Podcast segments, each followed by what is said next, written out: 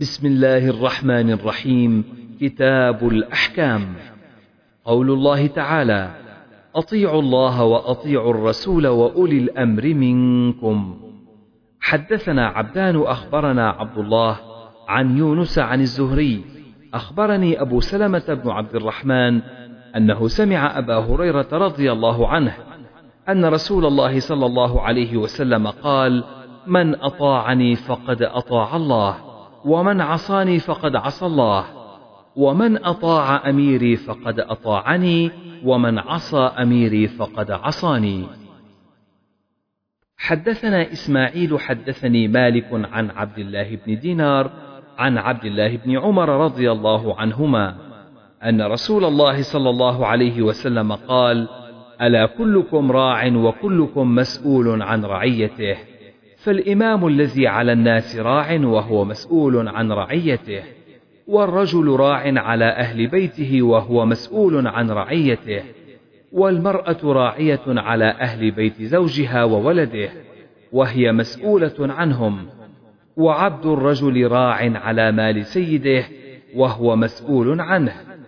ألا فكلكم راع وكلكم مسؤول عن رعيته باب الأمراء من قريش حدثنا أبو اليمان أخبرنا شعيب عن الزهري قال كان محمد بن جبير بن مطعم يحدث أنه بلغ معاوية وهو عنده في وفد من قريش أن عبد الله بن عمرو يحدث أنه سيكون ملك من قحطان فغضب فقام فأثنى على الله بما هو أهله ثم قال أما بعد فإنه بلغني أن رجالا منكم يحدثون أحاديث ليست في كتاب الله ولا توثر عن رسول الله صلى الله عليه وسلم وأولئك جهالكم فإياكم والأماني التي تضل أهلها فإني سمعت رسول الله صلى الله عليه وسلم يقول إن هذا الأمر في قريش لا يعاديهم أحد إلا كبه الله على وجهه ما أقاموا الدين تابعه نعيم عن ابن المبارك عن معمر عن الزهري عن محمد بن جبير حدثنا احمد بن يونس حدثنا عاصم بن محمد سمعت ابي يقول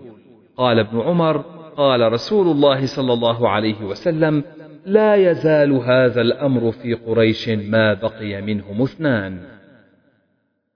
باب اجر من قضى بالحكمه لقوله تعالى ومن لم يحكم بما انزل الله فاولئك هم الفاسقون حدثنا شهاب بن عباد حدثنا ابراهيم بن حميد عن اسماعيل عن قيس عن عبد الله قال قال رسول الله صلى الله عليه وسلم لا حسد الا في اثنتين رجل اتاه الله مالا فسلطه على هلكته في الحق وآخر آتاه الله حكمة فهو يقضي بها ويعلمها باب السمع والطاعة للإمام ما لم تكن معصية حدثنا مسدد حدثنا يحيى عن شعبة عن أبي التياح عن أنس بن مالك رضي الله عنه قال قال رسول الله صلى الله عليه وسلم اسمعوا وأطيعوا وإن استعمل عليكم عبد حبشي كأن رأسه زبيبة حدثنا سليمان بن حرب حدثنا حماد عن الجعد عن أبي رجاء عن ابن عباس يرويه قال قال النبي صلى الله عليه وسلم من رأى من أميره شيئا فكرهه فليصبر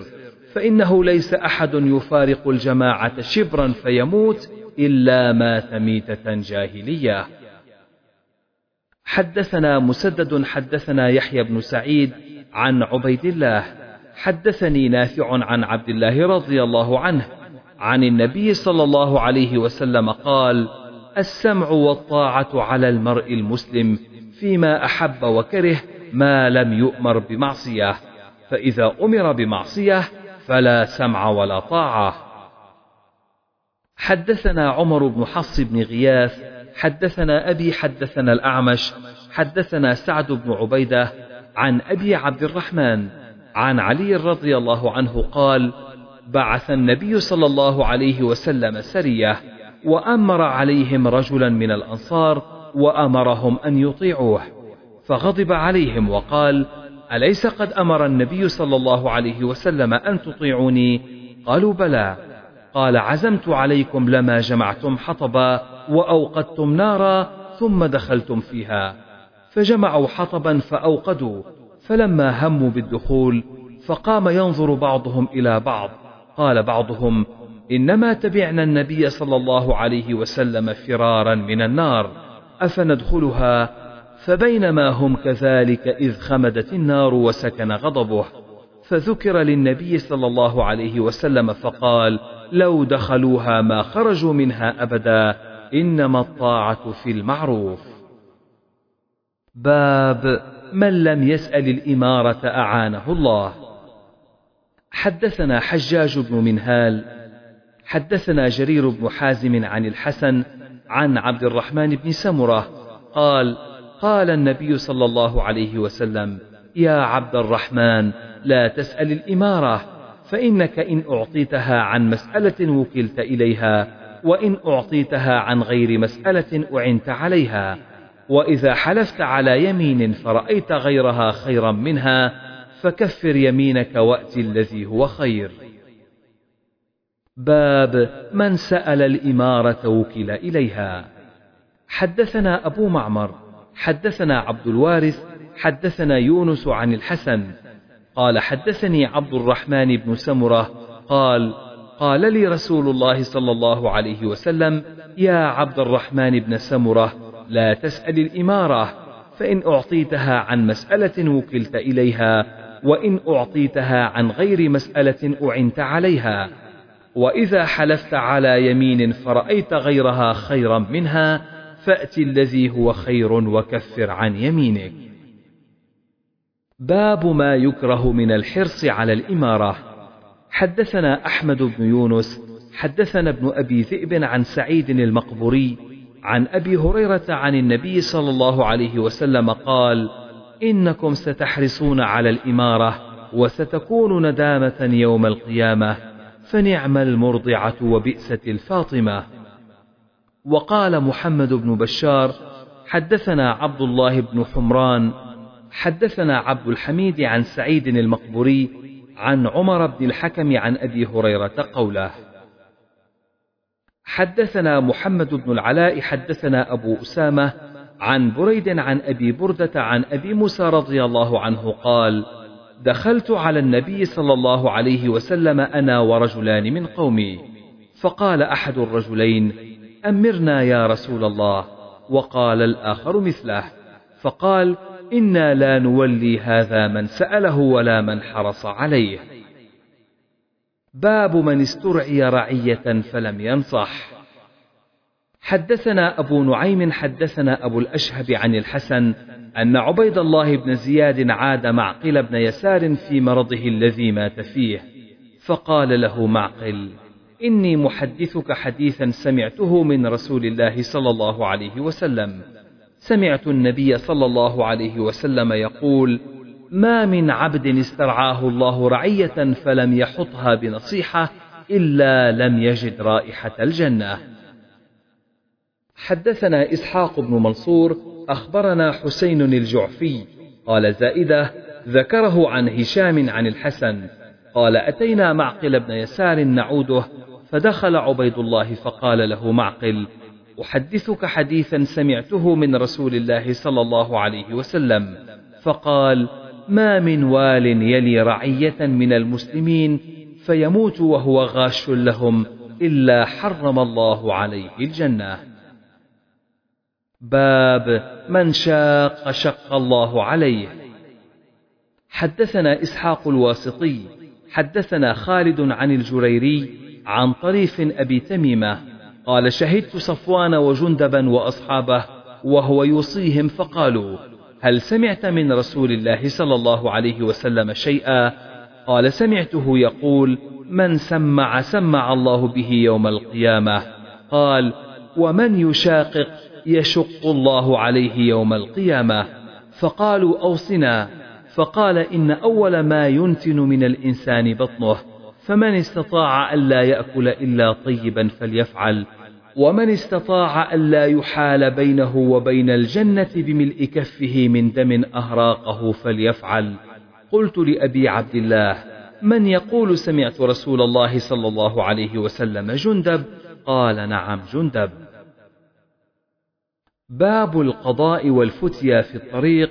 وقضى يحيى بن يعمر في الطريق وقضى الشعبي على باب داره حدثنا عثمان بن أبي شيبة حدثنا جرير عن منصور عن سالم بن أبي الجعد حدثنا أنس بن مالك رضي الله عنه قال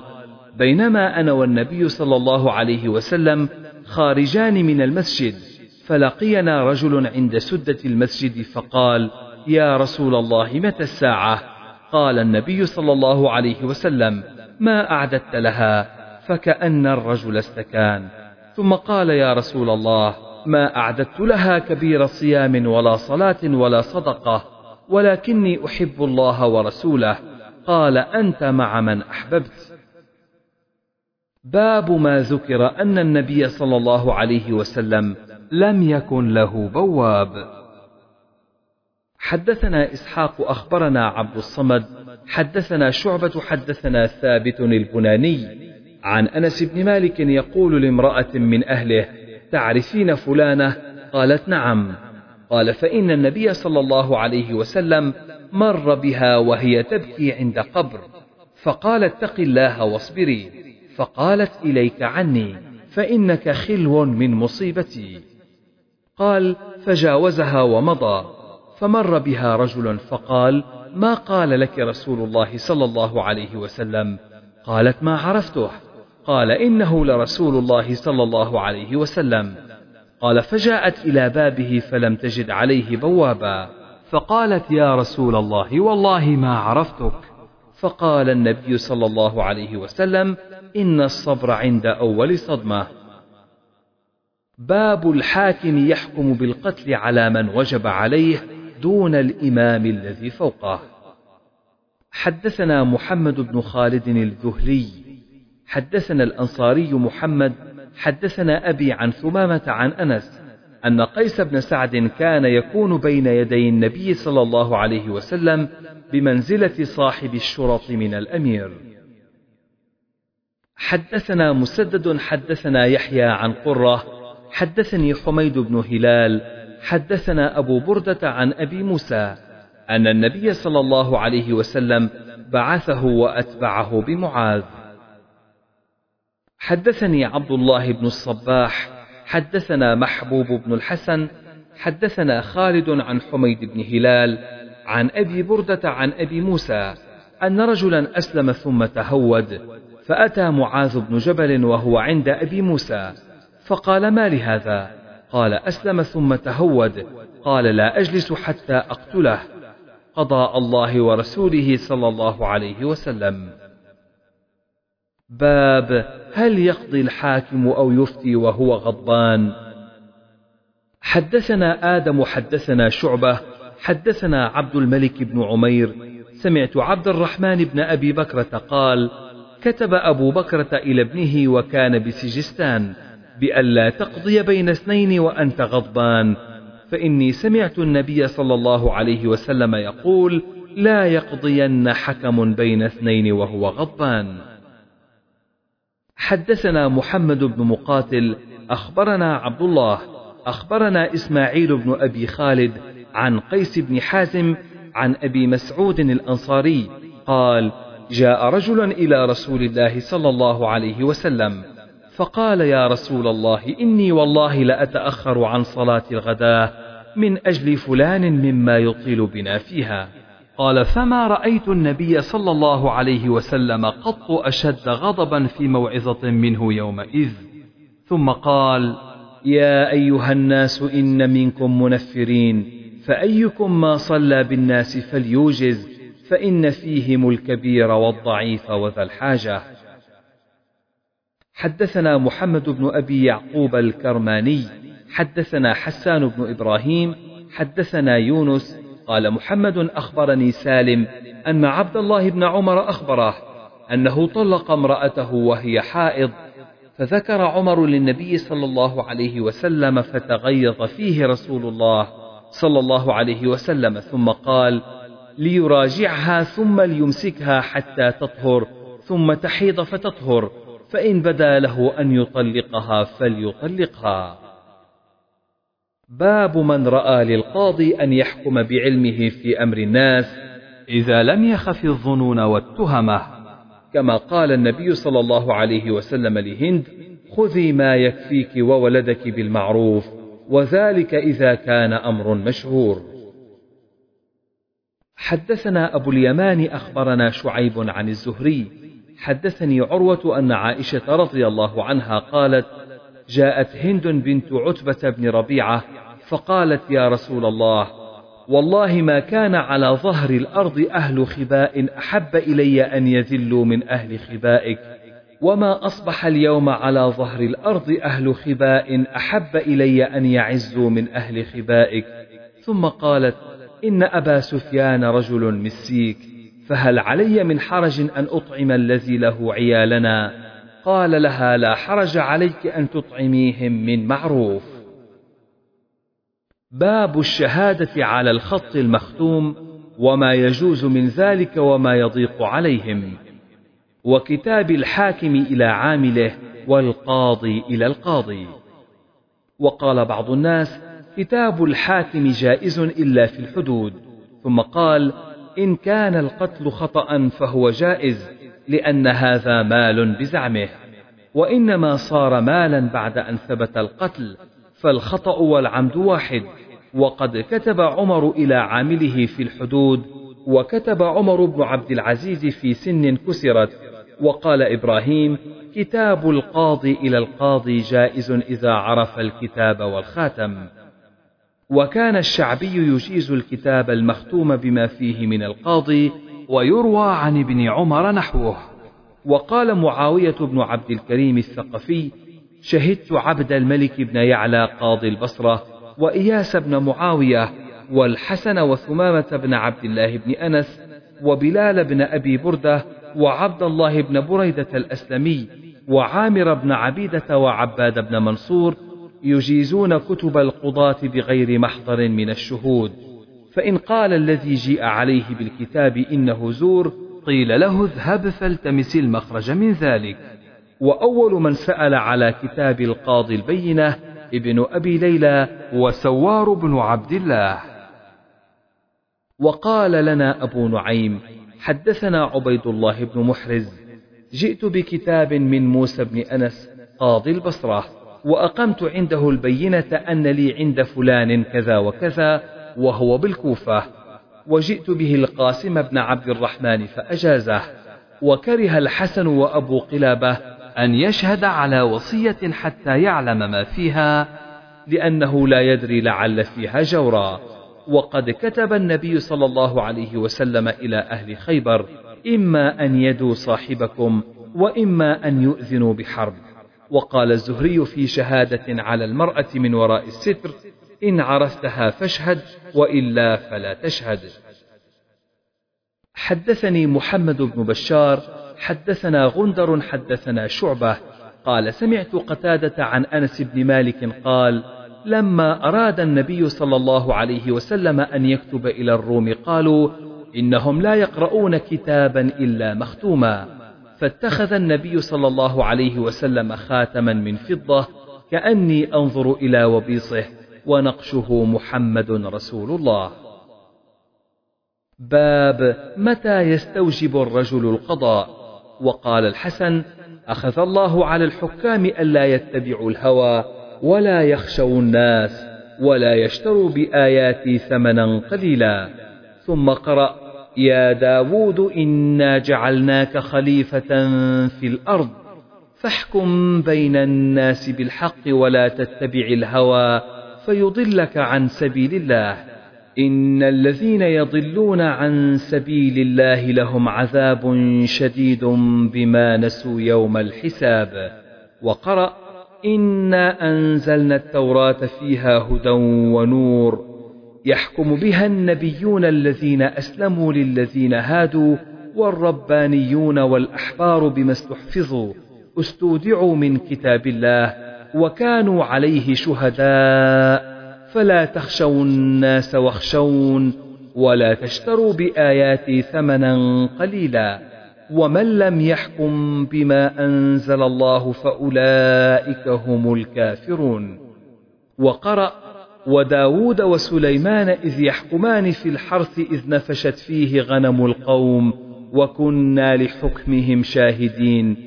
ففهمناها سليمان وكلا آتينا حكما وعلما فحمد سليمان ولم يلم داود ولولا ما ذكر الله من أمر هذين لرأيت أن القضاة هلكوا فإنه أثنى على هذا بعلمه وعذر هذا باجتهاده وقال مزاحم بن زفر قال لنا عمر بن عبد العزيز خمس إذا أخطأ القاضي منهن خصلة كانت فيه وصمة أن يكون فهما حليما عفيفا صليبا عالما سؤلا عن العلم باب رزق الحكام والعاملين عليها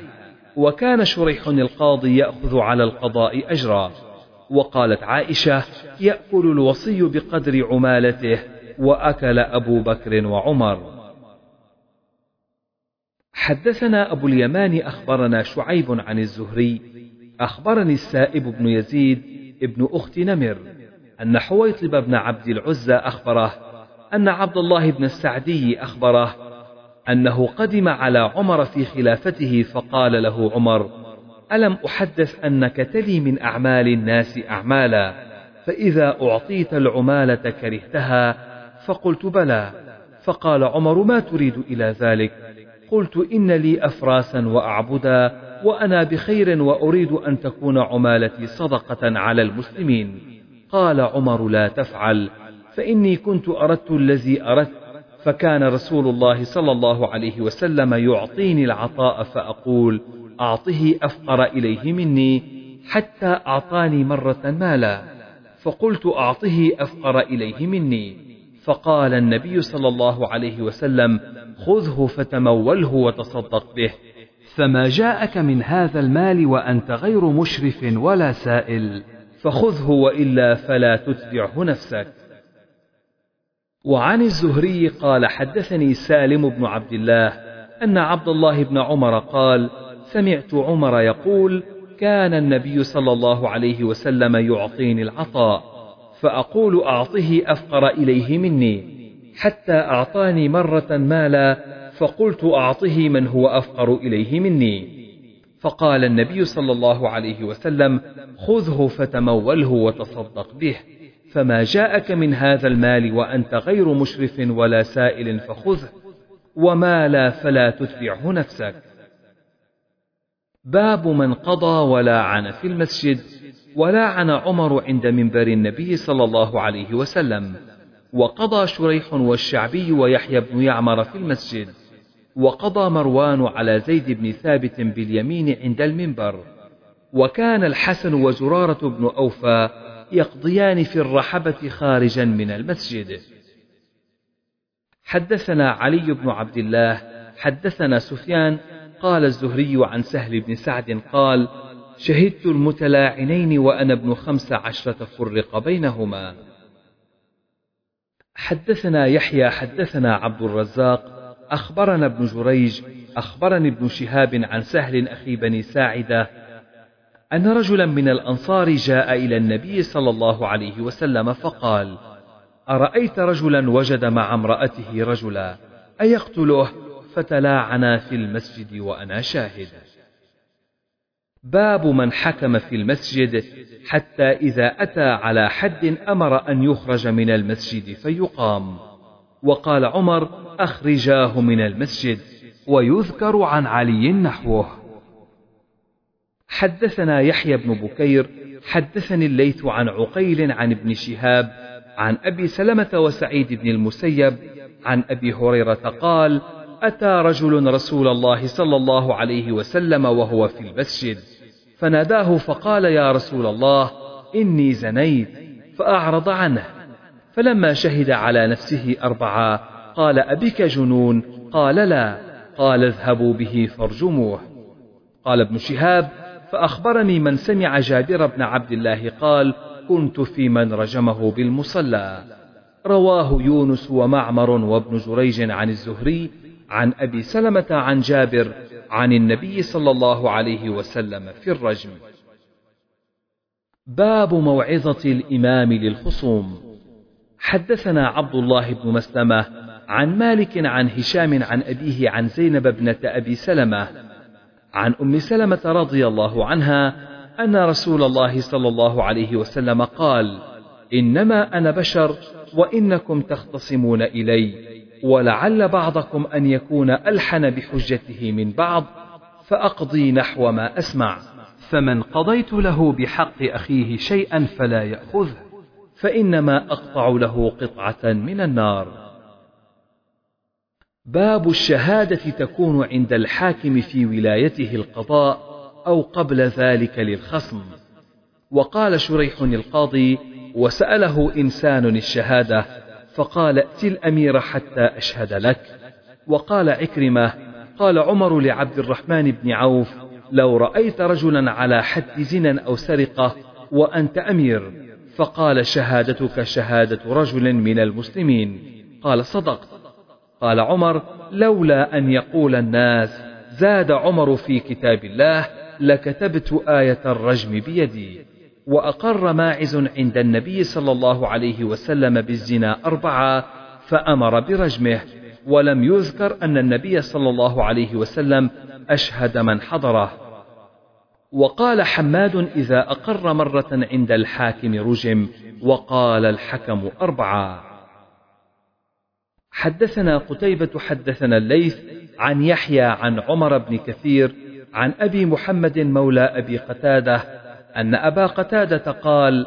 قال رسول الله صلى الله عليه وسلم يوم حنين من له بينة على قتيل قتله فله سلبه فقمت لألتمس بينة على قتيل فلم أر أحدا يشهد لي فجلست ثم بدا لي فذكرت أمره إلى رسول الله صلى الله عليه وسلم فقال رجل من جلسائه سلاح هذا القتيل الذي يذكر عندي قال فأرضه منه فقال أبو بكر كلا لا يعطه أصيبغ من قريش ويدع أسدا من أسد الله يقاتل عن الله ورسوله قال فأمر رسول الله صلى الله عليه وسلم فأداه إلي فاشتريت منه خرافا فكان أول مال تأثلته قال لي عبد الله عن الليث فقام النبي صلى الله عليه وسلم فأداه إلي وقال أهل الحجاز الحاكم لا يقضي بعلمه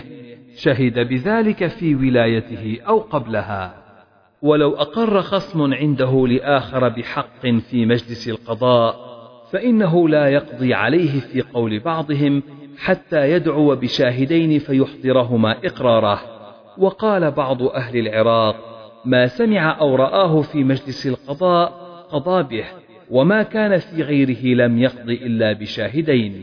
وقال آخرون منهم بل يقضي به لأنه مؤتمن وإنما يراد من الشهادة معرفة الحق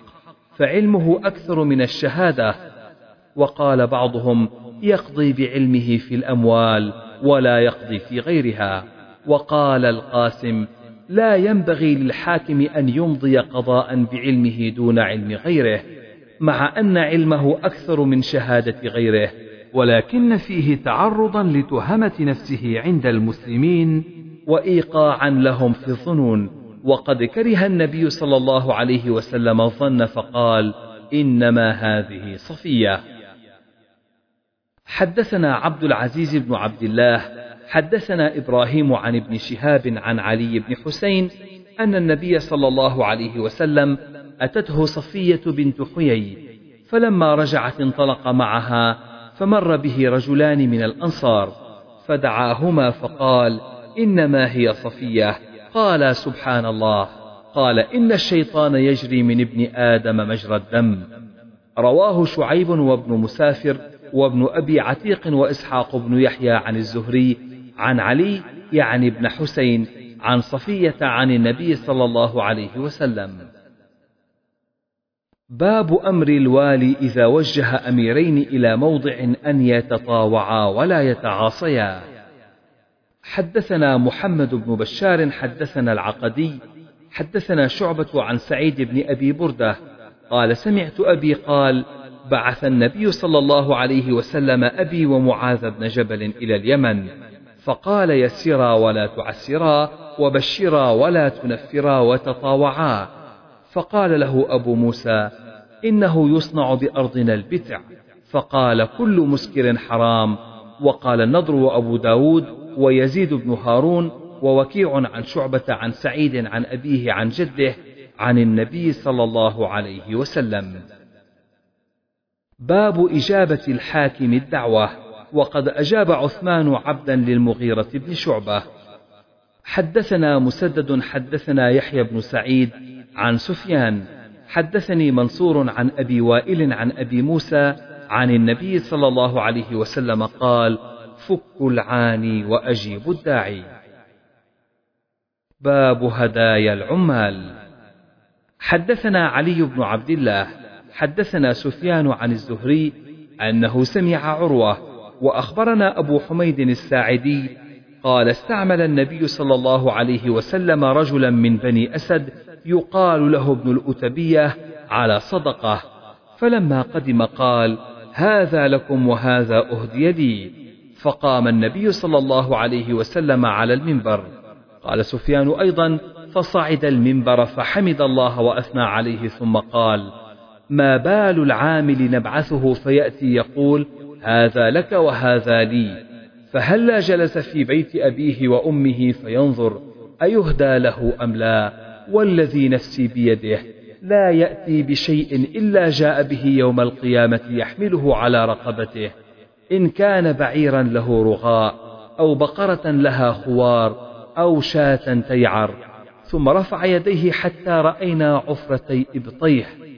ألا هل بلغت ثلاثة قال سفيان قصه علينا الزهري وزاد هشام عن أبيه عن أبي حميد قال سمع أذناي وأبصرته عيني وسلوا زيد بن ثابت فإنه سمعه معي ولم يقل الزهري سمع أذني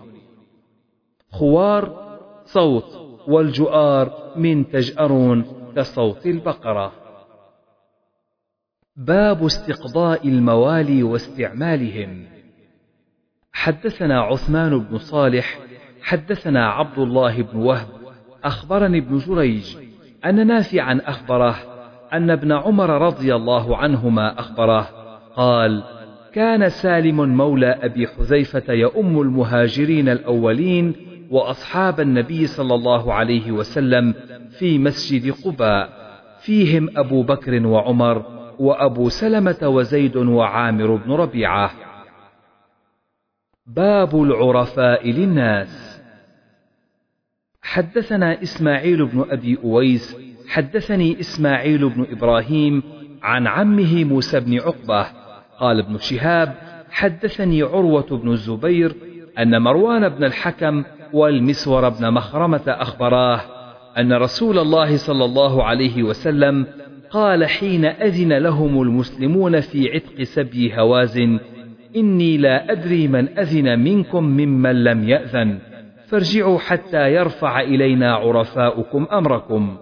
فرجع الناس فكلمهم عرفاؤهم فرجعوا إلى رسول الله صلى الله عليه وسلم فأخبروه أن الناس قد طيبوا وأذنوا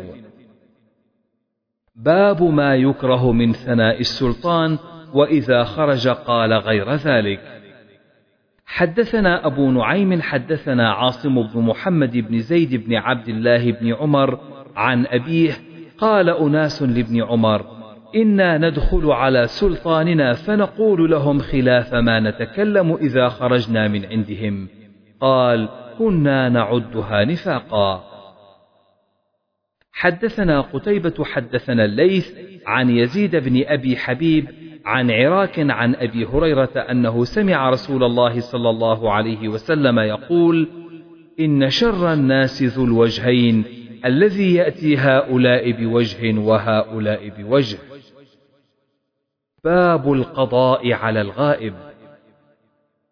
حدثنا محمد بن كثير أخبرنا سفيان عن هشام عن أبيه عن عائشة رضي الله عنها أن هند قالت للنبي صلى الله عليه وسلم: إن أبا سفيان رجل شحيح، فأحتاج أن آخذ من ماله، قال: خذي ما يكفيك وولدك بالمعروف.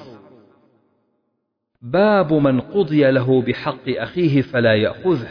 فإن قضاء الحاكم لا يحل حراما ولا يحرم حلالا. حدثنا عبد العزيز بن عبد الله حدثنا إبراهيم بن سعد عن صالح عن ابن شهاب قال أخبرني عروة بن الزبير أن زينب ابنة أبي سلمة أخبرته أن أم سلمة زوج النبي صلى الله عليه وسلم أخبرتها عن رسول الله صلى الله عليه وسلم أنه سمع خصومة بباب حجرته فخرج إليهم فقال إنما أنا بشر وإنه يأتيني الخصم فلعل بعضكم أن يكون أبلغ من بعض فأحسب أنه صادق فأقضي له بذلك فمن قضيت له بحق مسلم فإنما هي قطعة من النار فليأخذها أو ليتركها حدثنا إسماعيل قال حدثني مالك عن ابن شهاب عن عروة بن الزبير عن عائشة زوج النبي صلى الله عليه وسلم أنها قالت كان عتبة بن أبي وقاص عهد إلى أخيه سعد بن أبي وقاص أن ابن وليدة زمعة مني فاقبضه إليك فلما كان عام الفتح أخذه سعد فقال ابن أخي قد كان عهد إلي فيه فقام إليه عبد بن زمعة فقال أخي وابن وليدة أبي ولد على فراشه فتساوقا إلى رسول الله صلى الله عليه وسلم فقال سعد يا رسول الله ابن أخي كان عهد إلي فيه وقال عبد بن زمعة أخي وابن وليدة أبي ولد على فراشه فقال رسول الله صلى الله عليه وسلم هو لك يا عبد بن زمعة ثم قال رسول الله صلى الله عليه وسلم الولد للفراش وللعاهر الحجر ثم قال لسودة بنت زمعة احتجبي منه لما رأى من شبهه بعتبة فما رآها حتى لقي الله تعالى. باب الحكم في البئر ونحوها حدثنا إسحاق بن نصر حدثنا عبد الرزاق أخبرنا سفيان عن منصور والأعمش عن أبي وائل قال قال عبد الله قال النبي صلى الله عليه وسلم لا يحلف على يمين صبر يقتطع مالا وهو فيها فاجر إلا لقي الله وهو عليه غضبان فأنزل الله إن الذين يشترون بعهد الله الآية فجاء الأشعث وعبد الله يحدثهم فقال في نزلت وفي رجل خاصمته في بئر فقال النبي صلى الله عليه وسلم ألك بينة قلت لا قال فليحلف قلت إذا يحلف فنزلت إن الذين يشترون بعهد الله الآية باب القضاء في كثير المال وقليله وقال ابن عيينة عن ابن شبرمة القضاء في قليل المال وكثيره سواء حدثنا أبو اليمان أخبرنا شعيب عن الزهري أخبرني عروة بن الزبير أن زينب بنت أبي سلمة أخبرته عن أمها أم سلمة قالت سمع النبي صلى الله عليه وسلم جلبة خصام عند بابه فخرج عليهم فقال إنما أنا بشر وإنه يأتيني الخصم فلعل بعضا أن يكون أبلغ من بعض أقضي له بذلك وأحسب أنه صادق فمن قضيت له بحق مسلم فإنما هي قطعة من النار فليأخذها أو ليدعها باب بيع الإمام على الناس أموالهم وضياعهم وقد باع النبي صلى الله عليه وسلم من نعيم بن النحام حدثنا ابن نمير حدثنا محمد بن بشر حدثنا اسماعيل حدثنا سلمه بن كهيل عن عطاء عن جابر قال بلغ النبي صلى الله عليه وسلم ان رجلا من اصحابه اعتق غلاما عن دبر لم يكن له مال غيره فباعه بثمانمائه درهم ثم أرسل بثمنه إليه باب من لم يكترث بطعن من لا يعلم في الأمراء حديثا حدثنا موسى بن إسماعيل حدثنا عبد العزيز بن مسلم حدثنا عبد الله بن دينار قال سمعت ابن عمر رضي الله عنهما يقول بعث رسول الله صلى الله عليه وسلم بعثا وأمر عليهم أسامة بن زيد فطعن في إمارته وقال إن تطعنوا في إمارته فقد كنتم تطعنون في إمارة أبيه من قبله ويم الله إن كان لخليقا للإمرة وإن كان لمن أحب الناس إلي وإن هذا لمن أحب الناس إلي بعده باب الألد الخصم وهو الدائم في الخصومة لدى عوجا حدثنا مسدد حدثنا يحيى بن سعيد عن ابن جريج سمعت ابن أبي مليكة يحدث عن عائشة رضي الله عنها قالت قال رسول الله صلى الله عليه وسلم أبغض الرجال إلى الله الألد الخصم باب إذا قضى الحاكم بجور أو خلاف أهل العلم فهو رد حدثنا محمود حدثنا عبد الرزاق أخبرنا معمر عن الزهري عن سالم عن ابن عمر بعث النبي صلى الله عليه وسلم خالدا حا وحدثني نعيم أخبرنا عبد الله أخبرنا معمر عن الزهري عن سالم عن أبيه قال بعث النبي صلى الله عليه وسلم خالد بن الوليد إلى بني جزيمة فلم يحسنوا أن يقولوا أسلمنا فقالوا صبأنا صبأنا فجعل خالد يقتل ويأسر ودفع إلى كل رجل منا أسيره فأمر كل رجل منا أن يقتل أسيره فقلت والله لا أقتل أسيري ولا يقتل رجل من أصحاب أسيره فذكرنا ذلك للنبي صلى الله عليه وسلم فقال اللهم إني أبرأ إليك مما صنع خالد بن الوليد مرتين باب الإمام يأتي قوما فيصلح بينهم حدثنا أبو النعمان حدثنا حماد حدثنا أبو حازم المديني عن سهل بن سعد الساعدي قال كان قتال بين بني عمرو فبلغ ذلك النبي صلى الله عليه وسلم فصلى الظهر ثم أتاهم يصلح بينهم فلما حضرت صلاة العصر فأذن بلال وأقام وأمر أبا بكر فتقدم وجاء النبي صلى الله عليه وسلم وأبو بكر في الصلاة فشق الناس حتى قام خلف أبي بكر فتقدم في الصف الذي يليه قال وصفح القوم وكان أبو بكر إذا دخل في الصلاة لم يلتفت حتى يفرغ فلما رأى التصفيح لا يمسك عليه التفت فرأى النبي صلى الله عليه وسلم خلفه فأومأ إليه النبي صلى الله عليه وسلم أن امضه وأومأ بيده هكذا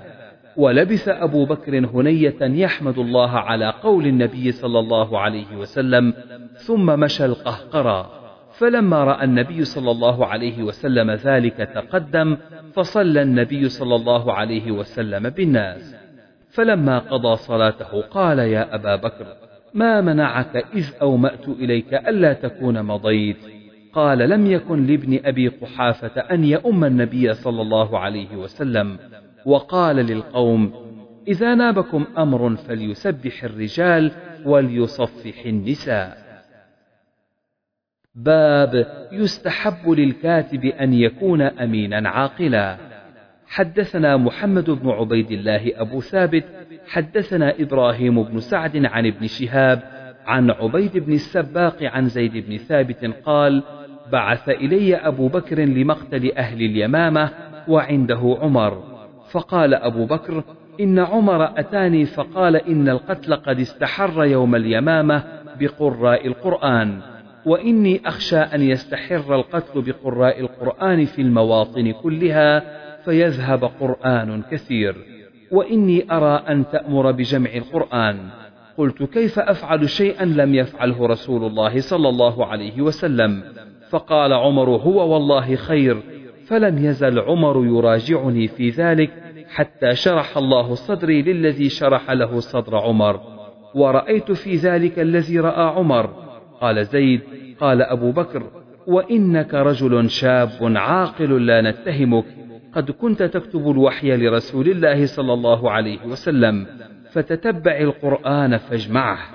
قال زيد فوالله لو كلفني نقل جبل من الجبال ما كان بأثقل علي مما كلفني من جمع القرآن قلت كيف تفعلان شيئا لم يفعله رسول الله صلى الله عليه وسلم قال أبو بكر هو والله خير فلم يزل يحث مراجعتي حتى شرح الله صدري للذي شرح الله له صدر أبي بكر وعمر ورأيت في ذلك الذي رأياه فتتبعت القرآن أجمعه من العسب والرقاع واللخاف وصدور الرجال فوجدت آخر سورة التوبة لقد جاءكم رسول من أنفسكم إلى آخرها مع خزيمة أو أبي خزيمة فألحقتها في سورتها وكانت الصحف عند أبي بكر حياته حتى توفاه الله عز وجل ثم عند عمر حياته حتى توفاه الله ثم عند حفصة بنت عمر قال محمد بن عبيد الله اللخاف يعني الخزف باب كتاب الحاكم إلى عماله والقاضي إلى أمنائه حدثنا عبد الله بن يوسف أخبرنا مالك عن أبي ليلى حا حدثنا إسماعيل حدثني مالك عن أبي ليلى بن عبد الله بن عبد الرحمن بن سهل عن سهل بن أبي حثمة أنه أخبره هو ورجال من كبراء قومه أن عبد الله بن سهل ومحيصة خرجا إلى خيبر من جهد أصابهم فأخبر محيصة أن عبد الله قتل وطرح في فقير أو عين فأتى يهود فقال أنتم والله قتلتموه قالوا ما قتلناه والله ثم أقبل حتى قدم على قومه فذكر لهم وأقبل هو وأخوه حويصة وهو أكبر منه وعبد الرحمن بن سهل فذهب ليتكلم وهو الذي كان بخيبر فقال النبي صلى الله عليه وسلم لمحيصة كبر كبر يريد السن فتكلم حويصة ثم تكلم محيصة فقال رسول الله صلى الله عليه وسلم إما أن يدوا صاحبكم وإما أن يؤذنوا بحرب فكتب رسول الله صلى الله عليه وسلم إليهم به فكتب ما قتلناه فقال رسول الله صلى الله عليه وسلم لحويصة ومحيصة وعبد الرحمن أتحلفون وتستحقون دم صاحبكم قالوا لا قال أفتحلف لكم يهود قالوا ليسوا بمسلمين فوداه رسول الله صلى الله عليه وسلم من عنده مئة ناقة حتى أدخلت الدار قال سهل فركضتني منها ناقة باب هل يجوز للحاكم أن يبعث رجلا وحده للنظر في الأمور حدثنا آدم حدثنا ابن أبي ذئب حدثنا الزهري عن عبيد الله بن عبد الله عن أبي هريرة وزيد بن خالد الجهني قالا جاء أعرابي فقال يا رسول الله اقض بيننا بكتاب الله فقام خصمه فقال صدق فاقض بيننا بكتاب الله فقال الأعرابي إن ابني كان عسيفا على هذا فزنى بامرأته فقالوا لي على ابنك الرجم ففديت ابني منه بمئة من الغنم ووليدة ثم سألت أهل العلم فقالوا إنما على ابنك جلد مئة وتغريب عام فقال النبي صلى الله عليه وسلم لأقضين بينكما بكتاب الله أما الوليدة والغنم فرد عليك وعلى ابنك جلد مئة وتغريب عام وأما أنت يا أنيس برجل فاغد على امرأة هذا فارجمها فغدا عليها أنيس فرجمها باب ترجمة الحكام وهل يجوز ترجمان واحد وقال خارجة بن زيد بن ثابت عن زيد بن ثابت إن النبي صلى الله عليه وسلم أمره أن يتعلم كتاب اليهود حتى كتبت للنبي صلى الله عليه وسلم كتبه وأقرأته كتبهم إذا كتبوا إليه وقال عمر وعنده علي وعبد الرحمن وعثمان ماذا تقول هذه قال عبد الرحمن بن حاطب فقلت تخبرك بصاحبهما الذي صنع بهما وقال أبو جمرة كنت أترجم بين ابن عباس وبين الناس وقال بعض الناس لا بد للحاكم من مترجمين حدثنا أبو اليمان أخبرنا شعيب عن الزهري أخبرني عبيد الله بن عبد الله أن عبد الله بن عباس أخبره أن أبا سفيان بن حرب أخبره أن هرقل أرسل إليه في ركب من قريش ثم قال لترجمانه قل لهم إني سائل هذا فإن كذبني فكذبوه فذكر الحديث فقال للترجمان قل له إن كان ما تقول حقا فسيملك موضع قدمي هاتين باب محاسبة الإمام عماله حدثنا محمد أخبرنا عبده حدثنا هشام بن عروة عن أبيه عن أبي حميد الساعدي أن النبي صلى الله عليه وسلم استعمل ابن الأتبية على صدقات بني سليم فلما جاء إلى رسول الله صلى الله عليه وسلم وحاسبه قال هذا الذي لكم وهذا هدية أهديت لي فقال رسول الله صلى الله عليه وسلم فهلا جلست في بيت أبيك وبيت أمك حتى تأتيك هديتك إن كنت صادقا ثم قام رسول الله صلى الله عليه وسلم فخطب الناس وحمد الله وأثنى عليه ثم قال أما بعد فإني أستعمل رجالا منكم على أمور مما ولاني الله فيأتي أحدكم فيقول هذا لكم وهذه هدية أهديت لي فهلا جلس في بيت أبيه وبيت أمه حتى تأتيه هديته إن كان صادقا فوالله لا يأخذ أحدكم منها شيئا قال هشام بغير حقه إلا جاء الله يحمله يوم القيامة ألا فلأعرفن ما جاء الله رجل ببعير له رغاء أو ببقرة لها خوار أو شاة تيعر ثم رفع يديه حتى رأيت بياض إبطيه ألا هل بلغت باب بطانة الإمام وأهل مشورته البطانة الدخلاء حدثنا أصبغ أخبرنا ابن وهب أخبرني يونس عن ابن شهاب عن أبي سلمة عن أبي سعيد الخدري عن النبي صلى الله عليه وسلم قال ما بعث الله من نبي ولا استخلف من خليفة إلا كانت له بطانتان بطانة تأمره بالمعروف وتحضه عليه وبطانة تأمره بالشر وتحضه عليه فالمعصوم من عصم الله تعالى وقال سليمان عن يحيى أخبرني ابن شهاب بهذا وعن ابن أبي عتيق وموسى عن ابن شهاب مثله وقال شعيب عن الزهري حدثني أبو سلمة عن أبي سعيد قوله وقال الأوزاعي ومعاوية بن سلام حدثني الزهري حدثني أبو سلمة عن أبي هريرة عن النبي صلى الله عليه وسلم وقال ابن أبي حسين وسعيد بن زياد عن أبي سلمة عن أبي سعيد قوله وقال عبيد الله بن أبي جعفر حدثني صفوان عن أبي سلمة عن أبي أيوب قال سمعت النبي صلى الله عليه وسلم باب كيف يبايع الإمام الناس حدثنا إسماعيل حدثني مالك عن يحيى بن سعيد قال أخبرني عبادة بن الوليد أخبرني أبي عن عبادة بن الصامت قال بايعنا رسول الله صلى الله عليه وسلم على السمع والطاعة في المنشط والمكره وألا ننازع الأمر أهله وأن نقوم أو نقول بالحق حيث ما كنا لا نخاف في الله لومة لائم حدثنا عمرو بن علي حدثنا خالد بن الحارث حدثنا حميد عن أنس رضي الله عنه خرج النبي صلى الله عليه وسلم في غداة باردة والمهاجرون والأنصار يحفرون الخندق فقال اللهم إن الخير خير الآخرة فاغفر للأنصار والمهاجرة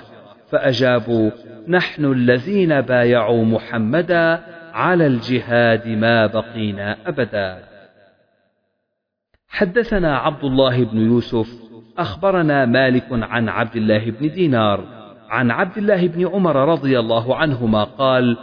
كنا إذا بايعنا رسول الله صلى الله عليه وسلم على السمع والطاعة يقول لنا فيما استطعت حدثنا مسدد حدثنا يحيى عن سفيان حدثنا عبد الله بن دينار قال شهدت ابن عمر حيث اجتمع الناس على عبد الملك قال كتب إني أقر بالسمع والطاعة لعبد الله عبد الملك أمير المؤمنين على سنة الله وسنة رسوله ما استطعت وإن بني قد أقروا بمثل ذلك حدثنا يعقوب بن إبراهيم حدثنا هشيم أخبرنا سيار عن الشعبي عن جرير بن عبد الله قال: بايعت النبي صلى الله عليه وسلم على السمع والطاعة، فلقنني فيما استطعت والنصح لكل مسلم. حدثنا عمرو بن علي حدثنا يحيى عن سفيان قال حدثني عبد الله بن دينار قال لما بايع الناس عبد الملك كتب إليه عبد الله بن عمر إلى عبد الله عبد الملك أمير المؤمنين إني أقر بالسمع والطاعة لعبد الله عبد الملك أمير المؤمنين على سنة الله وسنة رسوله فيما استطعت وإن بني قد أقروا بذلك حدثنا عبد الله بن مسلمة حدثنا حاتم عن يزيد قال قلت لسلمة على أي شيء بايعتم النبي صلى الله عليه وسلم يوم الحديبية قال على الموت حدثنا عبد الله بن محمد بن أسماء حدثنا جويرية عن مالك عن الزهري أن حميد بن عبد الرحمن أخبره أن المسور بن مخرمة أخبره أن الرهط الذين ولاهم عمر اجتمعوا فتشاوروا قال لهم عبد الرحمن لست بالذي أنافسكم على هذا الأمر ولكنكم إن شئتم اخترت لكم منكم فجعلوا ذلك إلى عبد الرحمن فلما ولوا عبد الرحمن أمرهم فمال الناس على عبد الرحمن حتى ما أرى أحدا من الناس يتبع أولئك الرهط ولا يطأ عقبه ومال الناس على عبد الرحمن يشاورونه تلك الليالي حتى إذا كانت الليلة التي أصبحنا منها فبايعنا عثمان قال المسور طرقني عبد الرحمن بعد هجع من الليل فضرب الباب حتى استيقظت فقال أراك نائما فوالله ما اكتحلت هذه الليلة بكبير نوم انطلق فادع الزبير وسعدا فدعوتهما له فشاورهما ثم دعاني فقال ادعوا لي عليا فدعوته فناجاه حتى ابهار الليل ثم قام علي من عنده وهو على طمع وقد كان عبد الرحمن يخشى من علي شيئا ثم قال ادعوا لي عثمان فدعوته فناجاه حتى فرق بينهما المؤذن بالصبح فلما صلى للناس الصبح واجتمع أولئك الرهط عند المنبر فأرسل إلى من كان حاضرا من المهاجرين والأنصار وأرسل إلى أمراء الأجناد وكانوا وافوا تلك الحجة مع عمر فلما اجتمعوا تشهد عبد الرحمن ثم قال أما بعد يا علي إني قد نظرت في أمر الناس فلم أرهم يعدلون بعثمان فلا تجعلن على نفسك سبيلا فقال أبايعك على سنة الله ورسوله والخليفتين من بعده فبايعه عبد الرحمن وبايعه الناس المهاجرون والأنصار وأمراء الأجناد والمسلمون باب من بايع مرتين حدثنا أبو عاصم عن يزيد بن أبي عبيد عن سلمة قال بايعنا النبي صلى الله عليه وسلم تحت الشجرة فقال لي يا سلمة ألا تبايع قلت يا رسول الله قد بايعت في الأول قال وفي الثاني باب بيعة الأعراب حدثنا عبد الله بن مسلمة عن مالك عن محمد بن المنكدر عن جابر بن عبد الله رضي الله عنهما أن أعرابيا بايع رسول الله صلى الله عليه وسلم على الإسلام فأصابه وعك فقال أقلني بيعتي فأبى ثم جاءه فقال أقلني بيعتي فأبى فخرج فقال رسول الله صلى الله عليه وسلم المدينة كالكير تنفي خبثها وينصع طيبها باب بيعة الصغير حدثنا علي بن عبد الله حدثنا عبد الله بن يزيد حدثنا سعيد هو ابن أبي أيوب قال حدثني أبو عقيل زهرة بن معبد عن جده عبد الله بن هشام وكان قد أدرك النبي صلى الله عليه وسلم وذهبت به أمه زينب ابنة حميد إلى رسول الله صلى الله عليه وسلم فقالت يا رسول الله بايعه فقال النبي صلى الله عليه وسلم هو صغير فمسح رأسه ودعا له وكان يضحي بالشاة الواحدة عن جميع أهله باب من بايع ثم استقال البيعة حدثنا عبد الله بن يوسف أخبرنا مالك عن محمد بن المنكدر عن جابر بن عبد الله أن أعرابيا بايع رسول الله صلى الله عليه وسلم على الإسلام فأصاب الأعرابي وعك بالمدينة فأتى الأعرابي إلى الرسول صلى الله عليه وسلم فقال يا رسول الله أقلني بيعتي فأبى رسول الله صلى الله عليه وسلم ثم جاءه فقال أقلني بيعتي فأبى ثم جاءه فقال أقلني بيعتي فأبى فخرج الأعرابي فقال رسول الله صلى الله عليه وسلم إنما المدينة كالكير تنفي خبثها وينصع طيبها باب من بايع رجلا لا يبايعه الا للدنيا حدثنا عبدان عن ابي حمزه عن الاعمش عن ابي صالح عن ابي هريره قال قال رسول الله صلى الله عليه وسلم ثلاثه لا يكلمهم الله يوم القيامه ولا يزكيهم ولهم عذاب اليم رجل على فضل ماء بالطريق يمنع منه ابن السبيل ورجل بايع إماما لا يبايعه إلا لدنياه إن أعطاه ما يريد وفى له وإلا لم يف له ورجل يبايع رجلا بسلعة بعد العصر فحلف بالله لقد أعطي بها كذا وكذا فصدقه فأخذها ولم يعط بها باب بيعة النساء رواه ابن عباس عن النبي صلى الله عليه وسلم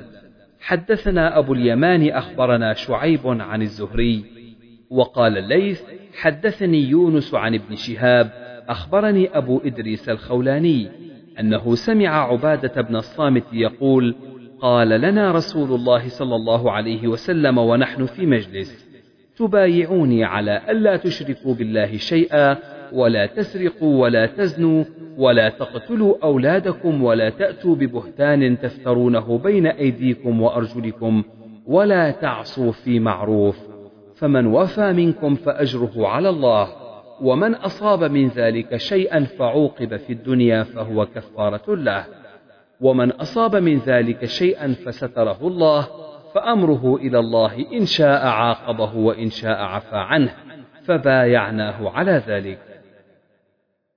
حدثنا محمود حدثنا عبد الرزاق أخبرنا معمر عن الزهري عن عروة عن عائشة رضي الله عنها قالت كان النبي صلى الله عليه وسلم يبايع النساء بالكلام بهذه الآية لا يشركن بالله شيئا قالت وما مست يد رسول الله صلى الله عليه وسلم يد امرأة إلا امرأة يملكها حدثنا مسدد حدثنا عبد الوارث عن أيوب عن حصة عن أم عطية قالت بايعنا النبي صلى الله عليه وسلم فقرأ على ألا يشركن بالله شيئا ونهانا عن النياحة فقبضت امرأة منا يدها فقالت فلانة أسعدتني وأنا أريد أن أجزيها فلم يقل شيئا فذهبت ثم رجعت فما وفت امرأة إلا أم سليم وأم العلاء وابنة أبي سبرة امرأة معاذ أو ابنة أبي سبرة وامرأة معاذ باب من نكث بيعة وقوله تعالى إن الذين يبايعونك إنما يبايعون الله يد الله فوق أيديهم فمن نكث فإنما ينكث على نفسه ومن أوفى بما عاهد عليه الله فسيؤتيه أجرا عظيما. حدثنا أبو نعيم حدثنا سفيان عن محمد بن المنكدر سمعت جابرا قال: جاء أعرابي إلى النبي صلى الله عليه وسلم فقال: بايعني على الإسلام فبايعه على الإسلام، ثم جاء الغد محموما فقال أقلني فأبى، فلما ولى قال: المدينة كالكير تنفي خبثها وينصع طيبها باب الاستخلاف حدثنا يحيى بن يحيى أخبرنا سليمان بن بلال عن يحيى بن سعيد سمعت القاسم بن محمد قال قالت عائشة رضي الله عنها ورأساه فقال رسول الله صلى الله عليه وسلم ذاك لو كان وأنا حي فأستغفر لك وأدعو لك فقالت عائشة واثق لياه والله إني لأظنك تحب موتي ولو كان ذاك لظللت آخر يومك معرسا ببعض أزواجك فقال النبي صلى الله عليه وسلم بل أنا ورأساه لقد هممت أو أردت أن أرسل إلى أبي بكر وابنه فأعهد أن يقول القائلون أو يتمنى المتمنون ثم قلت يأبى الله ويدفع المؤمنون أو يدفع الله ويأبى المؤمنون حدثنا محمد بن يوسف أخبرنا سفيان عن هشام بن عروة عن أبيه عن عبد الله بن عمر رضي الله عنهما قال قيل لعمر ألا تستخلف قال إن أستخلف فقد استخلف من هو خير مني أبو بكر وإن أترك فقد ترك من هو خير مني رسول الله صلى الله عليه وسلم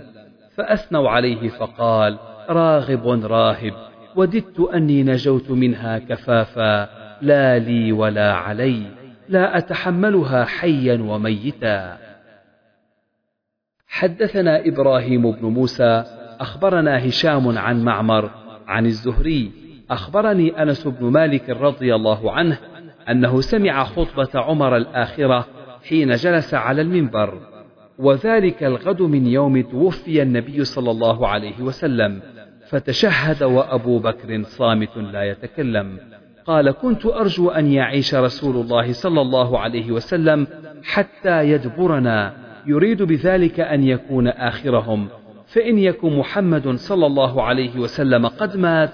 فإن الله تعالى قد جعل بين أظهركم نورا تهتدون به هدى الله محمدا صلى الله عليه وسلم وإن أبا بكر صاحب رسول الله صلى الله عليه وسلم ثاني اثنين فإنه أولى المسلمين بأموركم فقوموا فبايعوه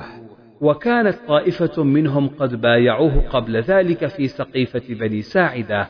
وكانت بيعة العامة على المنبر قال الزهري عن أنس بن مالك سمعت عمر يقول لأبي بكر يومئذ اصعد المنبر فلم يزل به حتى صعد المنبر فبايعه الناس عامة حدثنا عبد العزيز بن عبد الله حدثنا إبراهيم بن سعد عن أبيه عن محمد بن جبير بن مطعم عن أبيه قال أتت النبي صلى الله عليه وسلم امرأة فكلمته في شيء فأمرها أن ترجع إليه قالت يا رسول الله أرأيت إن جئت ولم أجدك كأنها تريد الموت قال إن لم تجديني فأتي أبا بكر